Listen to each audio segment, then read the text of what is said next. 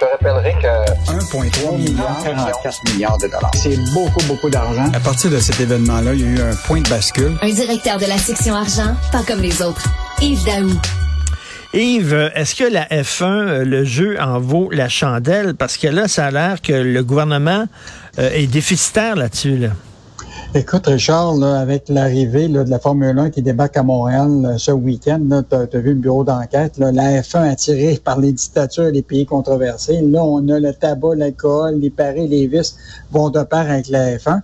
Puis nous autres, les petits contribuables, écoute, on a mis là, au cours des cinq dernières années là, presque 173 millions de dollars dans cette aventure là, publique, autant les deux gouvernements, Québec, fédéral, la Ville de Montréal, Tourisme Montréal, depuis 2017. Et là, le débat, c'est est-ce que c'est rentable pour nous autres? évidemment, tous les gens qui sont autour de Tourisme Montréal font des, études qui montrent les retombées économiques. Mais la réalité, c'est quand ils font les retombées économiques, ils ne tiennent jamais compte du 170 millions, 173 millions d'argent public qu'on a mis là-dedans. Fait que l'impact net, là, réel, c'est que c'est pas rentable pour les contribuables, ben cet, événement-là. Et donc, euh, puis tu sais, on calcule pas là-dedans, tu sais, on calcule pas ce que ça nous coûte en protection policière justement contre la prostitution, hmm. tout, tout le reste, là, tu sais, qui, qui sont euh, qui sont liés à, à, à cet événement-là. Euh, donc, il y a des économistes là, à qui on a parlé, là, qui disent, ils mettent vraiment en doute tout ça. Tu sais, il y a peu d'analyses qui montrent vraiment les avantages et coûts réalisés à cet événement-là. Même, écoute, il y a eu des gouvernements euh, euh, danois, par exemple, qui ont fait une analyse exhaustive des, sur les courses de Formule 1 tenues en Europe en 1991 et 2017. Puis les, les données ont montré, qu'on, puis ont conclu que les Grands Prix étaient négatifs. Donc, c'est pas juste ici, c'est partout où que la F1 se promène. Euh, donc, Donc les, puis les retombées, c'est ça, les fameuses retombées économiques, c'est loin d'être sûr, là. Une chose qui est sûre, là, c'est que les retombées euh, viennent beaucoup, euh, si tu veux, dans les, les coffres de Liberty One ou Liberty Media, qui est le grand actionnaire. Là. Écoute, des, quand tu regardes ça, là, cette entreprise-là, là, son président ou son actionnaire, le, le multimilliardaire Malone, à la fin de 2016, lui, il disait là, qu'il avait eu la brillante idée d'avoir une structure fiscale qui lui permettait d'avoir un taux d'imposition de seulement 2 Puis, écoute, normalement, aux États-Unis, ton taux d'imposition est de 21% Fait que, il aurait dû ben payer 45 millions d'à peu près de, ses états financiers d'impôts euh, avec à 2% mais à 21% il aurait dû en payer 168 millions.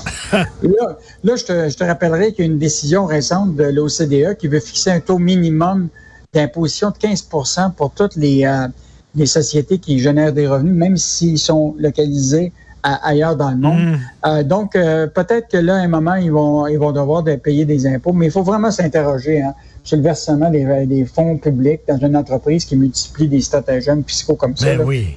Fait que nous autres, là, on est vraiment les dindons de la farce là-dedans. Tout à fait. Euh, on va parler bien sûr de ce qui se passe à Sander. Et imagine-toi, toi, tu es un employé d'une entreprise.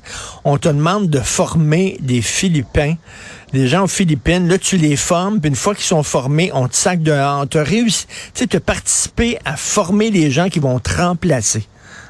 Ouais. Puis Richard, moi, ce qui m'inquiète encore plus, c'est de voir Investissement Québec avoir les deux mains dans ce projet-là. Je te rappellerai que François Legault avait visité la Californie hein, euh, pour aller rencontrer ces gens-là. Puis il avait dit, écoute, ça n'a pas de bon sens que ces gens-là soient euh, en Californie. Il faut qu'ils investissent au Québec.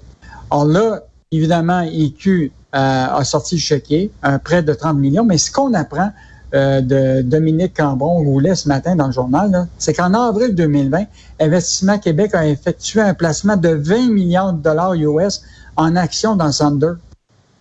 Mais aujourd'hui, l'entreprise, là, bon, on a à peu près 1,3% de l'entreprise qui équivaut à peu près 4 millions. Mais écoute, cette entreprise-là a déjà été évaluée à 1 milliard. Mais aujourd'hui, là, ça vaut juste 314 millions à cause de la chute en bourse. Donc, là, tu te rappelles notre placement euh, qu'on a dans Airbus, il vaut zéro. Mais oui, mais... mais là, euh, on a un placement qui ne vaut pas grand-chose avec Sander. Donc, euh, c'est quand même extraordinaire. C'est des, entreprises, ça, ça, ça, pogne une fly à un moment donné, ça marche énormément, puis après ça, ça se plante comme WeWork. WeWork là, qui louait là, des, euh, des hmm. bureaux, là, euh, c'était une grosse affaire, ils ont fait énormément d'argent, puis ça s'est planté. Puis le pire là-dedans, c'est que là, je lis le texte de Dominique Cambron-Goulet, c'est que Guy Leblanc, euh, le PDG d'Investissement Québec, qui a investi 30 millions là-dedans, il a même pas l'air à comprendre comment ça fonctionne, cette entreprise-là.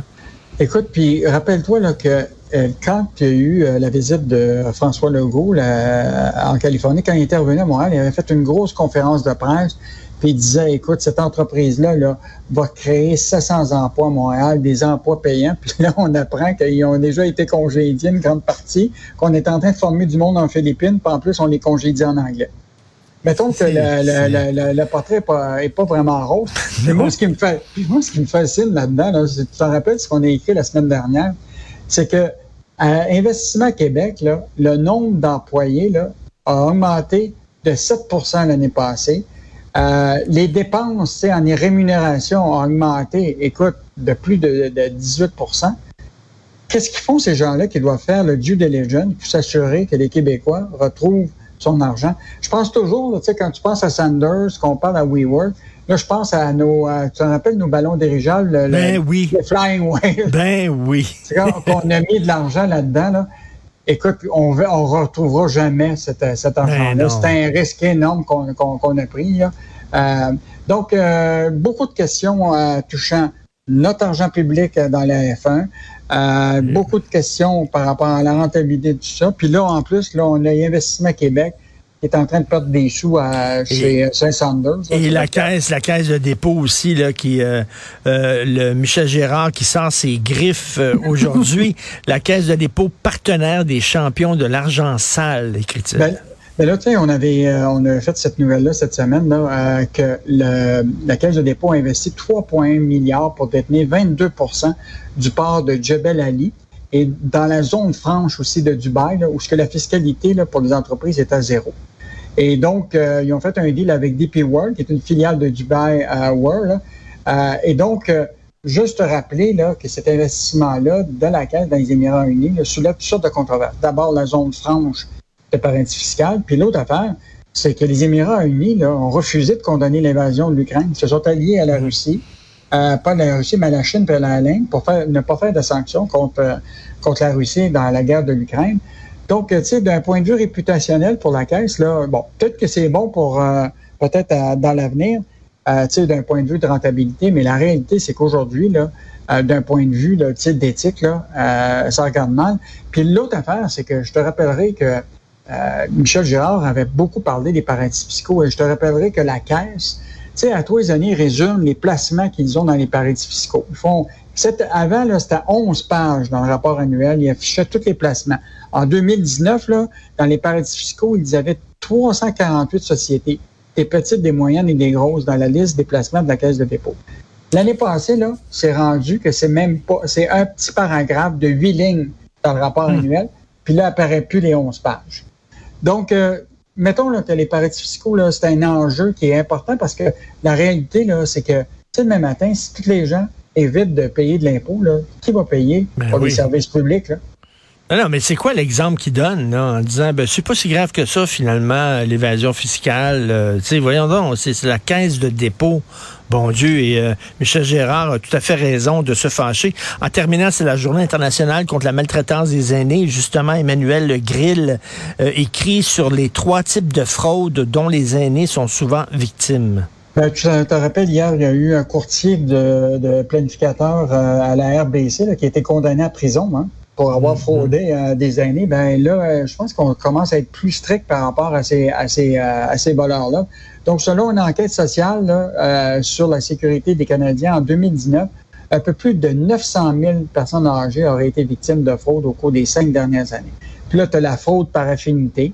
Euh, tu sais, justement, là, tu es proche de ton beau-frère, quelqu'un que tu connais, tu sais, par exemple, le planificateur connaît ta sœur, puis tout ça, puis là, tout à coup, évidemment, il se retrouve à prendre ton argent, puis là, ben, écoute, il gère mal tes affaires. Évidemment, l'arnaque amoureuse et amicale, puis évidemment, mmh. l'hameçonnage. Ça, c'est les trois affaires là, qui, euh, qui, qui, sont les grands arnaques pour les personnes âgées. J'aime bien les conseils qu'elle donne. Ne répondez pas à un courriel ou un message non sollicité et dont vous ne connaissez pas l'auteur. Ne prenez aucune décision hâtive aussi. Et elle donne des numéros de téléphone aussi, Emmanuel, si vous, jamais vous êtes victime euh, de fraude. Donc, euh, c'est vraiment un super bon texte. Merci beaucoup, Yves. On se reparle demain. À demain. Au revoir.